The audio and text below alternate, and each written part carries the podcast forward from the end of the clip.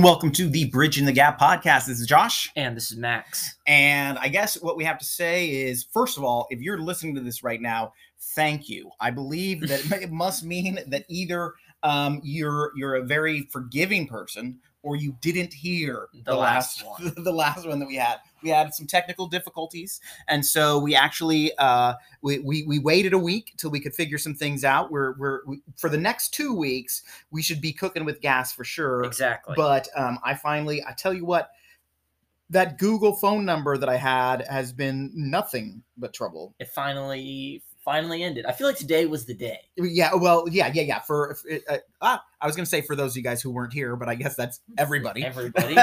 um, we, I, I finally, um, I- was trying to call my dad for Father's Day, and I just could not get through, and could not get through. And also over the course of the last week or so, I've had a couple of uh, people who have claimed that they were calling me who the calls never went through and or calls that i've made that haven't went through. And so and the, the bummer is is that the way the google number worked was that it became the default number. So i also had people who who i i think would have answered my phone call if they'd have known that it was me me calling but they were just getting random numbers i think from like placerville or something. Like it's not it's not even elk grove numbered. Exactly. But um, so after the next week, we're going to try to record via Zoom, and we'll see how the audio works for that. I heard, um, I can't remember whose podcast it was that I was listening to, where well, I, I heard the um, uh, uh, the Zoom like connection sound, and Ah, then the conversation began. I think I think it was. Um, um, the Nerdist. I can't remember what the Nerdist's name is. Do you? Do you? Uh, Chris, I- Chris I- Hardwick. Are you Oh, okay. I, I never got in. I never got into that. I'd always it's always popped up in my feed, Mhm. but no, I never really got into it. Yeah, is uh is is there anything that you've been listening to, whether be podcast oriented or Oh well, let's see. Podcast or, podcast oriented. I finally I finally became a member of a Patreon. Oh my goodness! Yeah, Holy moly! Okay, so what? Who who has inspired this? uh, wait, hold on. You're not just hinting that we could put no, no, okay. no, no, no, no. So it's a future. Um, well, so so it's a comic by the name of Mr. Ryan Sickler. Oh, okay. who Uh-huh. does his original podcast um, was uh, the Crab Feast, where he would interview comedians, have them tell wild stories. Then he that kind of petered out, and then he just um because he had a partner, and the partner I guess didn't want to do it anymore. There was something to it. Um, anyway, he started doing it again on his own, called it the Honeydew, and where he interviewed comedians. And then he started a podcast for his Patreon called the Honeydew with Y'all, which is where he interviews um just his fans Oh who wow. have the craziest stories because they send in an email a little bit. This is what I did, or this is my life, or this is this. I've heard two. One was with a guy whose mom um, used to hang tight with the Hells Angels, okay. and the other one was a guy whose job was um, corpse cleanup. So because so because when you, so because if you think about it, after someone is murdered or a crime, a messy crime happens, the police don't clean up Oh no, They just- Yeah. they just collect evidence. Right. They're just like, here's the bullet, here's the this, here's the fingerprints, and they just say goodbye. They leave the house exactly as it was once they get all their evidence. Who's got to clean it up?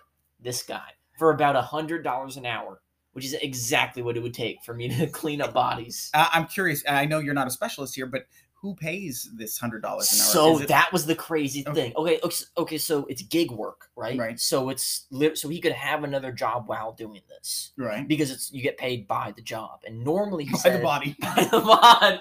yeah, by the body. Well, actually, so we said, yeah. Um, but so, um, but so we said what normally happens is it's either family of the dead, or it's um, or, or actually most commonly it's real estate brokers because people die and it's the person's house and they want to sell the Oh, house. Okay, okay, So they got to get someone to come and clean up. okay. Yeah. Yeah. And and yeah, it, it was it was very interesting. He had one particular story um about how it was a similar situation. It was a particularly brutal murder. Um the real estate um manager had called him and said, "Hey, you have to do well for, if you have 3 hours to do this, which turns out was not a lot." And turns out it's not a lot to deal with the blood and also um after the 3 hours, family's going to be there to pick up the stuff. Guy goes, "Okay, cool." Well, the family gets there a solid two and a half hours early Oh, and gets through the front door. And this this had this had spread through the house too.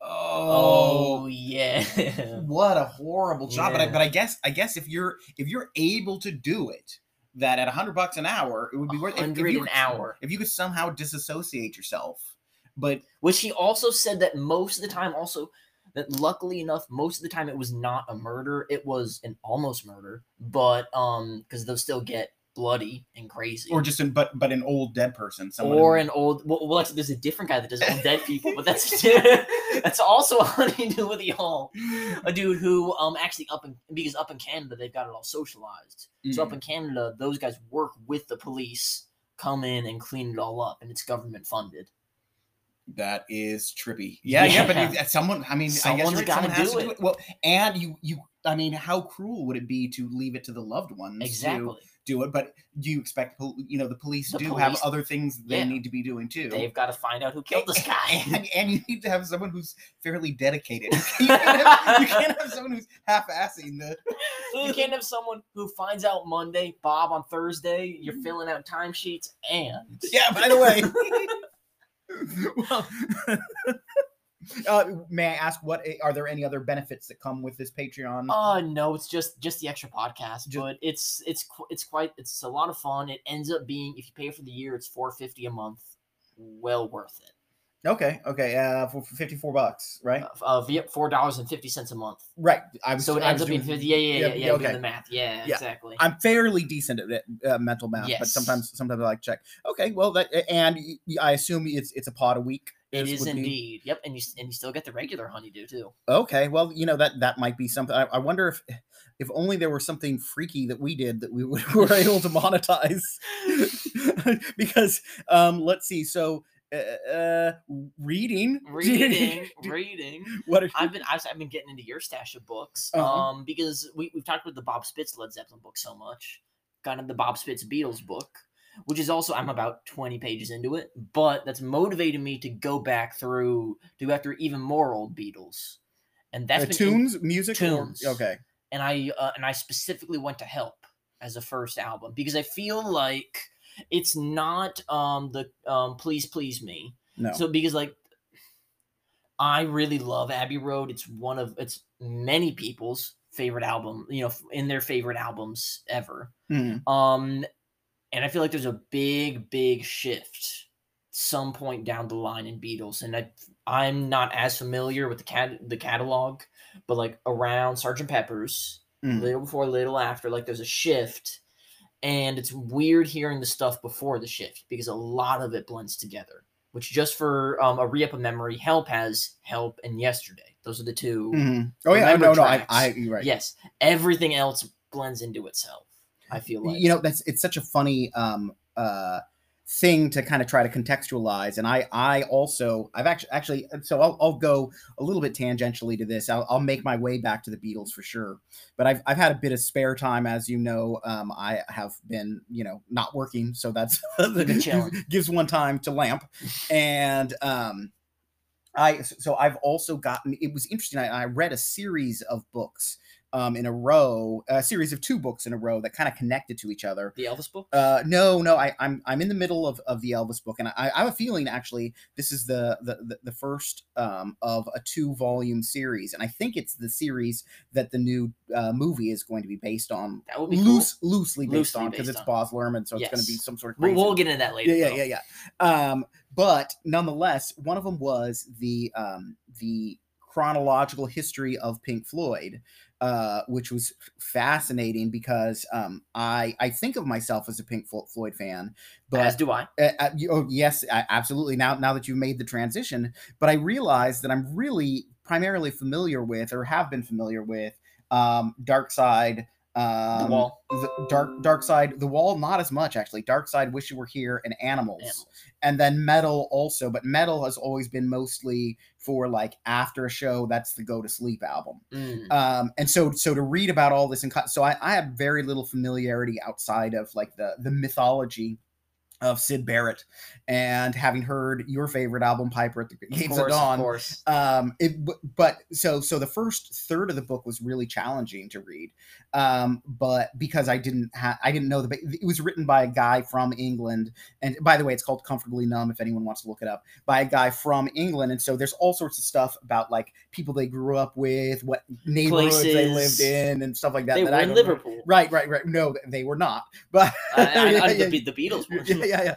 Um, and but it was really fascinating to read that in conjunction with the um, distribution of uh, psychedelics, or in particular LSD, in that area by um, um, like academics. And so, like, there was just this massive influx of you know chemical lsd just flooding that area um and you know obviously very very lsd influenced and the reason why i bring that up is because the other book that i read it was called um, how the beatles knew what they knew or how they knew what they knew I, I think it's how the beatles knew what they knew and i bought it thinking that um that it was about how it is that they wrote songs even though they didn't know music they they were were not They were not Uh, music theory They're not theorists. Right, right. They didn't know music theory. And I've always been struck by just the majesty of the melodies and harmonies and chord structures and all of that. And so that's what I thought it was about. And so I started reading it and I learned very quickly that um, that was it was not about that. It was about drugs. No, well, no, it was about uh, society, period.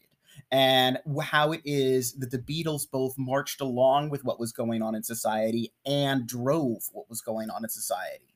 And um, what was fascinating is that so basically the the thesis is well and also i felt misled um initially frustrated by it because it says how the beatles knew what they knew but it was really all about paul mccartney and so it takes a chronological look at paul mccartney's work um, all the way up through abbey road and it kind of Which, which actually, I have a question. Um, also, um, like, as we now know a lot more about Abbey Road and Let It Be, how would you say it contextualizes his work in relation to the other three Beatles? uh, he was the driving force especially at that point in time Those- right.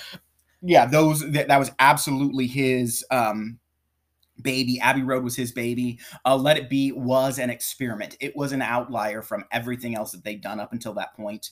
Um, the other beatles were kind of getting tired of being bossed around by him and that's why he allowed them to add He- certain the things to Back it. But there's no doubt that he was the driving factor. Uh, i had an interesting conversation with jimbo actually this week about it where he insists where i so i talked about how the um the the story is remarkably Arthurian if you look at it in terms Beatles? of the Beatles in, total. You know that there's this there's there's this point at which um, there's this task that must be accomplished that looks like it's impossible. They accomplish this task. Is this Hamburg, Germany? Is this the German? No, no, no. This is post that. This Okay. is post that. I'm just talking about in terms of their kind of taking over the world.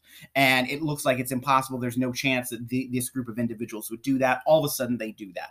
All of a sudden, now it looks like you know a perfection can occur, and you know there's all this opportunity and all this hope in the world, and gradually it starts to crumble until it all falls apart, and then there's the seed for someone else to pick it up along the way. That's in a nutshell. That is the the Arthurian Nature. nature. Okay. Right, right, right, exactly. And I had told Jimbo that um, that it's interesting because uh, if you look at the if you look at the Beatles as a whole, it's that way. But if and if you look at uh, John Lennon, it's also that way. Yes. As uh, yeah, well, thank you for being as, as confident as you are about my assertion here.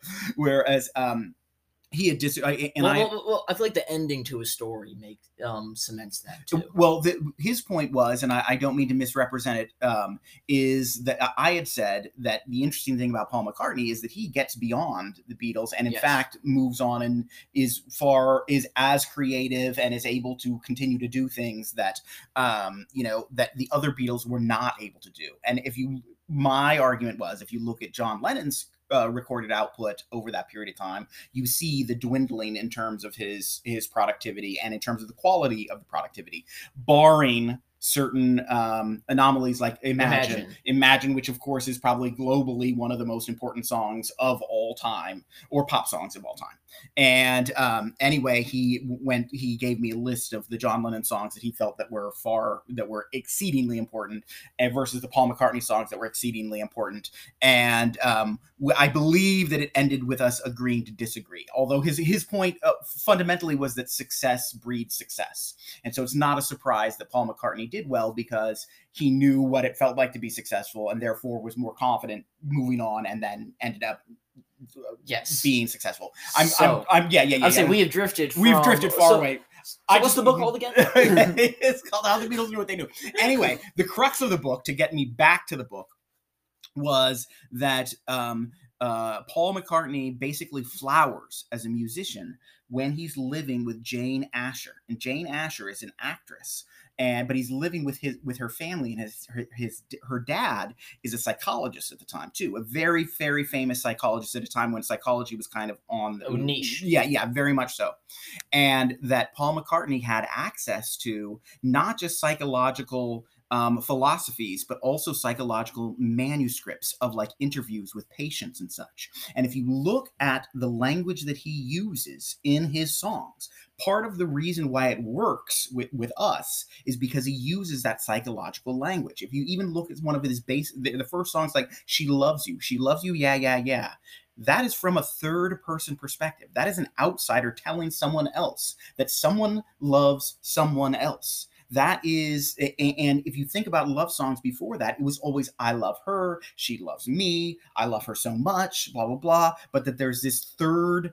entity here in this that helps you as the reader reader associate with the Beatles and also disassociate. Oh, go ahead. So he basically. Oh, okay, so his his musical writing style, just to simplify this, his musical writing style helped the audience feel like the Beatles were narrating the better parts of their life.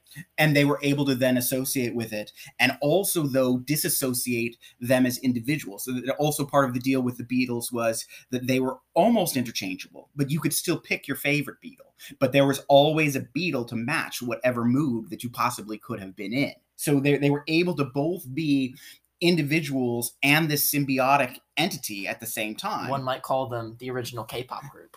Oh, for sure. Well, no, absolutely. There's no doubt about it that the the K-pop success uh, has a lot to do with that. And then he goes into, or she, she goes into um, each of the songs as they go chronologically, identifying the parts that Paul theoretically wrote, and you see a lot of that third person language. Well, then, additionally, during this time, psychologists were doing massive amounts of research with LSD. LSD and mental patients at the same time too but they were full and what they realized after doing the research on lsd and mental patients was like well you know perhaps our our our sample group Is not not representative is of not the repre- larger average. right, right, right. and um and, and so then they said well you know what the best way thing that you should do is you should have Give it to randos. W- Well, well, no, that's the third. That's the third step. The, the the next step is that you have the person who's doing the interview take the LSD as well as the person who's doing who's being interviewed. But you ha- you got to have a third person there to be watching what's going on. Well, because that's what the obs- observational Watching them all. But then, then as it goes forward too, there there becomes a branch of psychologists who say, "Hey, you know what we should do is just give it to people and tell them, hey, go figure yourself out, and then come back and tell us what you figure out." And go, oh, go ahead. Go ahead. uh, which, by the way, theoretically, that that that happened to Charles Manson.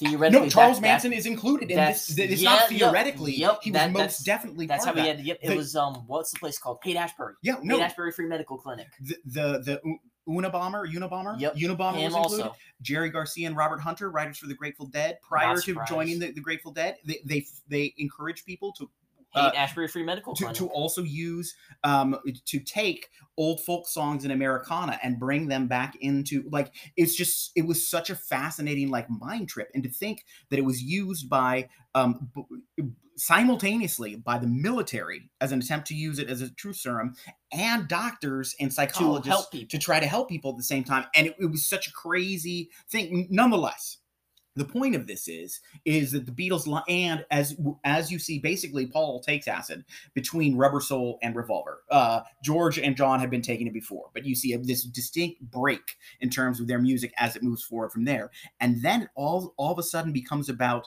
um, dislocation from being an individual. All you need is love, is what the the conversation. Strawberry Fields Forever. I am the Walrus. All these things about trying to get beyond and outside yourself in order to recognize where your place is in the world and that mirrors what's going on in society at that very time. In fact, they Like Uh, Get Back. they yeah they engineer the Monterey Pops Pop Festival, which they don't perform at, but they they um, it, choose the performers who are there and purposely. And the Monterey Pop Festival is held like within. tw- I'm s- sounding like a you know crazy stoner right now, but with, within like 20 miles of a major CIA headquarters, and they distribute massive amounts of free LSD to people um, at this concert with all sorts of CIA agents walking around, just uh, just observing what it is and how it is that people respond to this.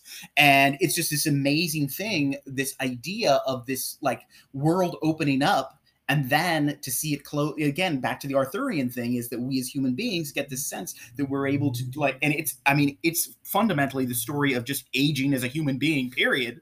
Um, that we think that there are all these massive opportunities and choices and just as you start to close out it starts to close down only to open up for another generation again at a, at a different time Yeah. um, that was a little bit more than i had intended on going i, I had a different sort of uh, conversation that i'll have another time about just the subjectivity of just books in general and documentaries that i can talk about at another right. time but um, it, it has been it was just i I re- i was really bummed uh, during the first 10 pages and i ended up reading it like And you were like, oh, yeah, in like 28 hours. I ended up like staying up late at night and thinking, uh, like, um, Molly, Molly was like, "Are you all right?" And I'm like, "No, you know what I'm thinking about." because part of the deal is is um, the other way that works were these overlapping personality characteristics. So that's the four Beatles sort sort of thing that you see the whole, but it's because all of these things are overlapping. And I started thinking about like the nature of um, like we as individuals, like I am the me who I think I am for sure. But you know what? What else I am? I'm the me that you think I am. I'm the me that Molly thinks I am. That Sabine thinks I am. That are. that some turd at school thinks that I am. I'm all of those things. And the crazy thing about it too is that um, the me that I am to you really is only important in terms of the way that it modifies you in the way that you, the way in which you understand me is really only a reflection of your learning to understand yourself and that's why whenever you interact with yeah, somebody back to the Beatles. yeah, but eh, no, well, no, no, no, eh, in a way, in a way. And by the way, no drugs were involved in this conversation. but, but, but in, in that same way, if you think about it, everyone that you interact with, probably, you think you understand better than they think that you, Understand that- themselves. Well, then they think that you understand them at least. True. You you have this sense of them, and the trippy thing is when you start to think about it, is they feel the same way about you About- and their perception is just as true of about you as your perception is about you. That's the Rick and Morty argument. Oh, no, uh, No, well, I, I, no. that's I thought that you would be down with this Yep. sort of conversation. because that's the because the because in the Rick in the show Rick and Morty, you got these two characters, Rick and Morty. One's a follower, one's elite, one's a changer. And there's um, a tweet I think I saw from one of the creators, and it was kind of like everyone thinks they're Rick, but this changer, but really, most people are followers, even the people who perceive themselves. And it's a, and that's just that's an that's an example of someone else using this perception thing that you're talking about. Mhm. Yeah. yeah, no, it, it it it was just, it was just a real mind trip because then I started thinking, well, also then like anything that you know about anybody is totally totally subjective. What you know about, say, your grandpa Well, was or your great grandpa is dependent upon what you've heard about them. And so if your, you know, aunt, you know, never really liked your grandpa, then she's going to say bad things about your grandpa. Or if your aunt knew that your grandpa was, uh, Well, you know, well, well, I got a different example. Actually. Okay, go Because- ahead. So actually, this is a faith example. Actually, Okay. because you know, and this is this applies with actually even like all friends. This applies with people where before you meet their parents. and you hear stories about their parents. There's there's they'll you know come to school say my parents said this, my parents said that. There's always a level of trust in your friends when they're like my parents said this, where you're like okay, I guess their parents said that. Then you meet their parents. I've met face parents. So now when she says my parents said this, I'm like, yeah, they said that. That's something they said. Like before, there was that. There was I said there was that trust, that percent, that image I created of her parents, where I was like, I guess they do that, and I'm like, they do that. right, right, right. No, it's it's just really trippy when you think about it, and then to think that all of our personal histories are totally subjective. Yep. It's it's wild. And but every and everyone's is. You're interacting every day with everyone who's crazy and making decisions based on absolutely subjective phenomena. Yeah. Okay. So, what else have you been reading? Uh, well, I, I that that actually took up a lot of my my mental my, my yeah. mental energy um and so i actually look as as indicated before i started that elvis biography but it's been about four four days and i think i've read about uh 90 pages or so it's good it's good but it's not the same the, it, it, this made me think so much and so much about like uh, Nonfiction. about nonfiction and just about the way in which human beings like progress and make changes as a society it was just it, it was it was very very powerful especially in the context of me thinking eh, uh, well Yeah, i guess i guess i'll read this i I really wanted to hear some funny stories about you know uh recording things Yeah, or whatever and and trying things out. Right, right. And that was not at all what it is what it is that I wound up with. I think we're going to take a quick break right Just here. a quick break.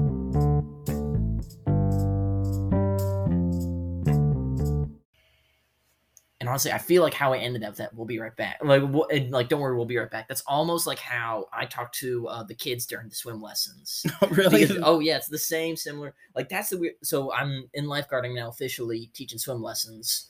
It's the starfish, which are like the little kids, around like three years old. I think is the oldest, and it's like just turned three. And then there's um the the uh, seahorses.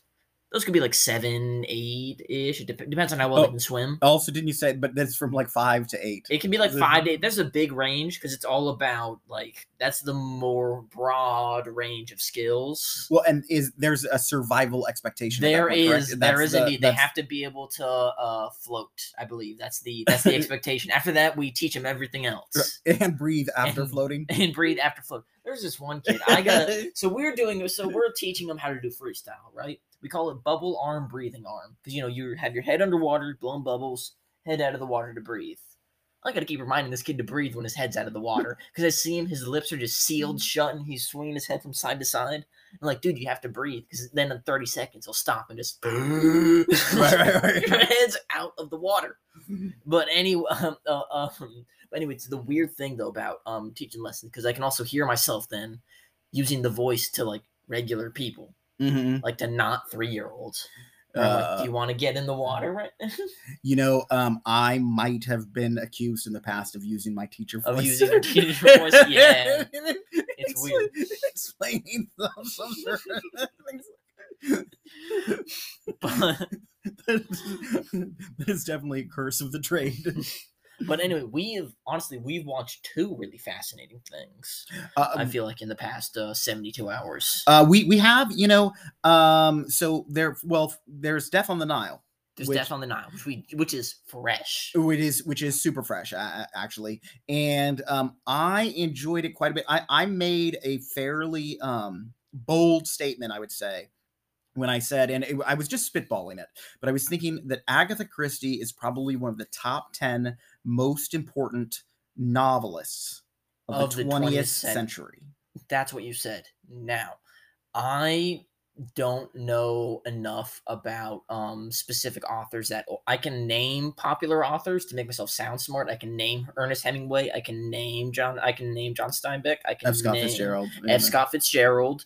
Um, uh, I can uh who uh Kurt Vonnegut. I can name. I can Mhm. name names. I can't say whether or not like how important they. were. I mean, I would argue also in the same in the same way that you argued downstairs that she's because you because you said how she built the genre. Yeah, of, of mystery, mysteries as we I would then made the also rules, say yeah. Stephen King. you know what you know what we did not talk about this ahead of time that's i was really chewing that over in my mind when i thought of the agatha christie thing because initially i said Ag- or i didn't say this but i was thinking it before i was speaking that i that i could say top five I don't think I could boldly say top five. And one of the reasons why I thought of that was Stephen, Stephen King. King. And I think that, okay, I think one of the criteria that one would have to use, uh, we're not going to make a list necessarily, but we're just we're chewing it through. Um, I think to be prolific, Numbers of copies is, is sold. well, and not just numbers of copies sold, but number of um, pieces written. I think is significant. I think that's what slows down because, someone like because a- then you got J.K. Rowling. Right, Seven books. right, but seven of the seven of by the way the greatest fantasy books ever. Seven books. but doesn't change. I, I she definitely I don't think is at all on the list um, because I think that she doesn't uh, create a genre necessarily. She may be a master True, but of I would say she's also though I would say a master of introducing kids to reading. So many kids like Harry Potter kickstarted a love of reading for them. well, and also, Rick Riordan with Percy Jackson, no, which who I would never say is okay, one of the okay, okay, best. well, But I'd say like if we're talking like just this is a slightly different topic, but like kickstarting a love of reading, Harry Potter and Percy Jackson. Okay, well, um, that's interesting because again, my I guess my criteria was most important. Most important, and, and- then we still we're back to Stephen King, um, Tolkien. I think Tolkien writes what the the cornerstone of what contemporary fantasy becomes. I mean, obviously, uh, to get back to the Arthur thing, fantasy did exist before, but not necessarily Not um, what Tolkien did. Right, right, right. Um, yeah. So, so I, I would say Tolkien. I also, uh, I would put Isaac Asimov on there because of um, his work with uh, ethics and robots and, And and he he built sci-fi. Right. Yeah, yeah, yeah. So, so I, I think that that goes in there too. which also I would not say for another person who built sci-fi. Um, Hank Herbert is that who wrote Dune? Frank, Frank, Herbert. Frank Herbert. I would not say him because again, it's the one, the one series. Yeah, yeah. Not prolific enough. exactly. So, but but it's weird, you know. Tolkien's not prolific either. True, but also he made fantasy. Like Dungeons and Dragons exists with all of Tolkien's stereotype. Everything that Tolkien made Is Dungeons and is Dragons Dungeons and Dragons. right? He- it is. It is the quest version Exactly. of right. Exactly. It, it, it yeah yeah. Dungeons and Dragons is Lord of the Rings. Choose your own adventure. Well, and I guess you're right because we're talking 20th century because, like I mentioned, the Arthurian stuff existed before, exactly. and obviously, like you know, Gilgamesh and or the Odyssey Yes. existed before. But if we're talking straight up 20th century, and uh, so then that boots out Mark Twain, Yes. um, and so that does make it a little bit more simple. Um, I do still feel a little dirty though about the Stephen King thing. Do you think? I I'm- don't because there is the body of work. There's the popular. There's the fact that everybody I've known has had a Stephen King phase. Right. They've had a kick where they were just Stephen King every day, Stephen King every day, like, and um, and and and- and I feel like again, it's more, it's inching towards the introduction thing. Mm. He has probably created again a love of more adult books. Like he's probably um. He has booted more people out of the young adult section than probably any other. That, boy, I like that criteria. I, I, I, can, I can buy that for a dollar for sure. No, no, I, I'm Yeah. definitely, I'm definitely down with that. Well, and the okay, so just as a side note, the expression "I'd buy that for a dollar" Yeah. is an old '80s reference to a movie called The Running Man with with Arnold Schwarzenegger that was based on a Stephen King book, and uh, it, it's like this, um, uh, what's it called, a dystopian future where like everything becomes super commercialized and it's it's like a uh, televised version of the most dangerous game. Oh, you know who we forgot? What? L. Ron Hubbard. Actually, I sat there and processed for a minute. oh yeah, yeah, I forgot. um, but um, it's a dystopian society Yes. where everything's commercialized and it's like the most dangerous game. And they're the the host of the most dangerous game. That's his tagline. It's always, "I'll buy that for a dollar." and f- for some reason, that's something that's stuck in my lexicon for for for forever.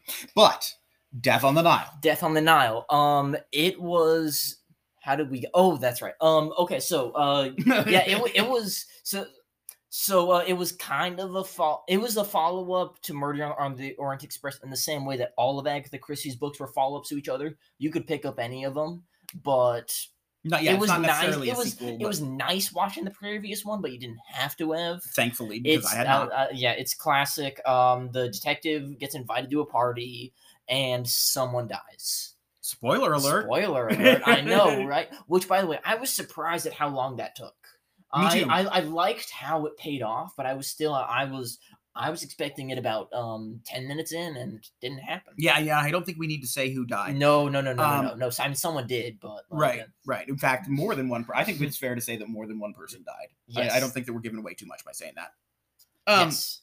Uh, but I Do you think that it was reasonably figure outable? no, I do I, not. okay, yeah. I, I, do not. Um, and that, and so normally I don't have. Normally I like, I like a story. uh, Sometimes I like a mystery you can't figure out. That's why me and Sabine, um, were so into Sherlock, the the Mhm. BBC TV series, where it's like hour and a half episodes. Um, oh yeah, that was not figure outable. No, it never was. It was always something that Benedict Cumberbatch would like, just you know, a detail he would see, a nail that was scratched.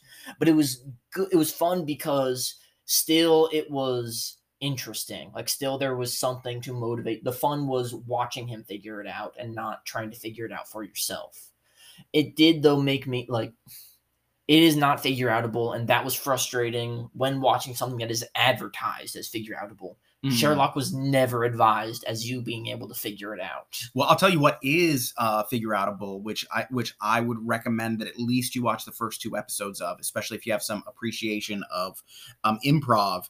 Is a Murderville. Ah, be, because that is that's absolutely figure outable. Um, you might not figure out the first one because you're not you don't know how the clues come or what the format is. what the vibe but is. but after the first one, you understand what you have to look for, and um, it's really clever because it, the the actors, the the guest actors are it, well, it's all improv period, but the guest actors have no script. And they are there for all the investigation. And at the very end, they are asked to describe who the killer is and why they feel that the killer is that. And then it's told, you know, then they're told either you got it or you did not get it. And then it's explained exactly how. And every single one of them is very figure outable. And um, some of the guests are done, you know, it's based on their ability, their knowledge of, improv, of improv. which and- is so specific. It, it is very specific. And I'm surprised at the ones that I was surprised at the ones who couldn't do it very well. But then the, my favorite one is the guy who's a football player who has no experience whatsoever in improv. His name's Marshawn Lynch. So if you get a chance, it's episode number two, Murderville with Marshawn Lynch. And that guy is so full of joy. And he comes to play. Like he's he there's no doubt about it that he's there to have as much fun as possible. And um, he, he's saying yes to everything. He's, yeah, yes and he's a yes and for sure and it, i was stunned at how many um no's there were from from people who just didn't know like that's not the way it works and it's it is funny too because the worse the guest is the harder will arnett is working to make it all work and um so so highly recommended if you've not if you've not checked it out murderville especially episode two it's they are not all totally fulfilling but if you- Episode two. yeah, episode episode two is absolutely fulfilling. Facts, as, as, as Marshawn Lynch would say. and then the other thing that we saw, uh, which we waited for quite a while, um, it's been well, we wanted to watch it together. Right. It was so so important. so powerful, um, is Norm Macdonald's final special called Nothing Special. And um, do you do you want to want to speak to it at all? Uh yeah, yeah, yes, I do actually. It it was it was very interesting because it because first off it felt to me kind of like um seeing how it felt that was a golden hour. oh, should should, we, should we describe what it what- Yes. what, how it's different? from- yes, great idea. All right, so Norm, or so basically, Norm um was in mid in the middle of 2020. He dies in 2021 ish, but in the middle of 2020, um, he was going in for a surgery that he was told he might not make it through, which he did, but because he didn't think so, the night before he died, And COVID protocols were such and COVID protocols were such that he couldn't perform. Exactly. So the night before he died, he just set up a recording camera and in one take just did what 45 minutes At least, yeah, stand-up? Uh, probably about 50. yeah. 45 minutes of stand up. And it was Norm and he took pauses for where he thought laughter would be Yep. and took pauses for where where, he knew laughter was not. yeah yeah it was it was it was full on norm it, it was it was interesting because it was so clear and, and oh and at the very end after it's done they did an interview of like a panel interview Yep. Of Letterman, Chappelle, Who's Uh, was who was the um, the uh, lady? uh shoot all kate uh, no ah shoot all of a sudden i blanked She on her didn't say anything, so it's hard to remember. yeah she she said a couple things um but yeah she didn't say very much doggone it I'm, now i'm embarrassed because molly shannon i was gonna say she was on howard stern about a couple weeks Um, ago too And uh, Conan O'Brien and adam sandler Adam and david Sandler Spade. and David Spade. And um that was I- and honestly I I think I like that part more only because we'd seen the special. Like I didn't want to just go through YouTube and find a bunch of people praising Norm, but it Mhm. felt good after seeing the special.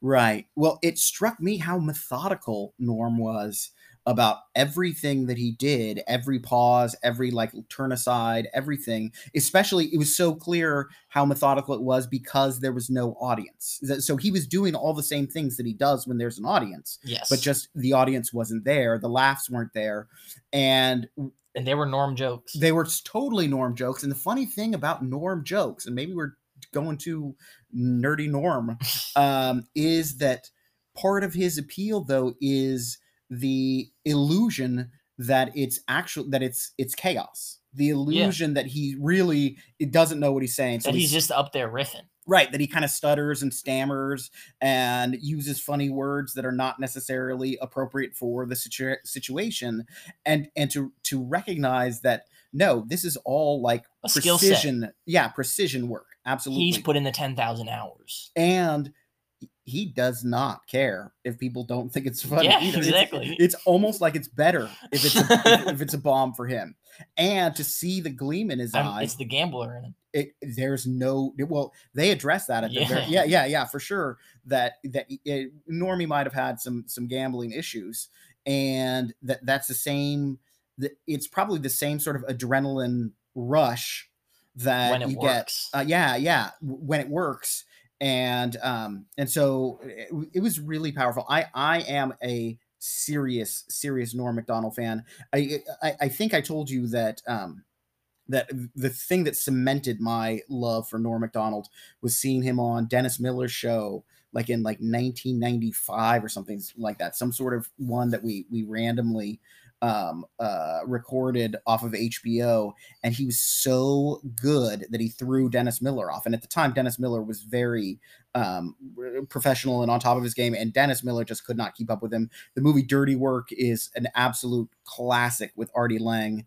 Um, I know it's been said before, um, so it's not my original thought, but the notion, the notion that Norm Macdonald and Bob Saget are dead and Artie Lange is still alive is just unfathomable to me. Yeah, Yeah, that- He's he- still kicking. still He's kicking, got still the genes of a champion. Yeah, he's got the, the Him and Bert, they- genes. They have to. Anyway, what, what, what I know this weekend, this week on Tuesday, you got stuff to I've got college to. orientation on Tuesday, so I'll have I'll have a story or two from that. I bet it, it'll be a long one, but I'm excited, and I um, I'm excited. That's awesome. It'll well, be interesting.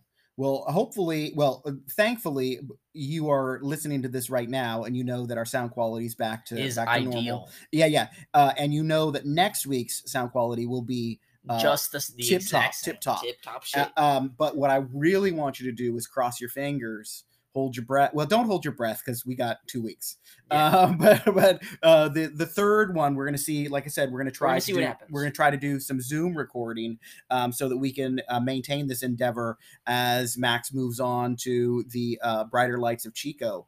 Yeah. Um, in the mo- I'll be making those brighter lights too. right, right. In in the meantime, um, please, please, please remember, once in a while, you get shown the light in the strangest of places if you look at it right. See you guys around.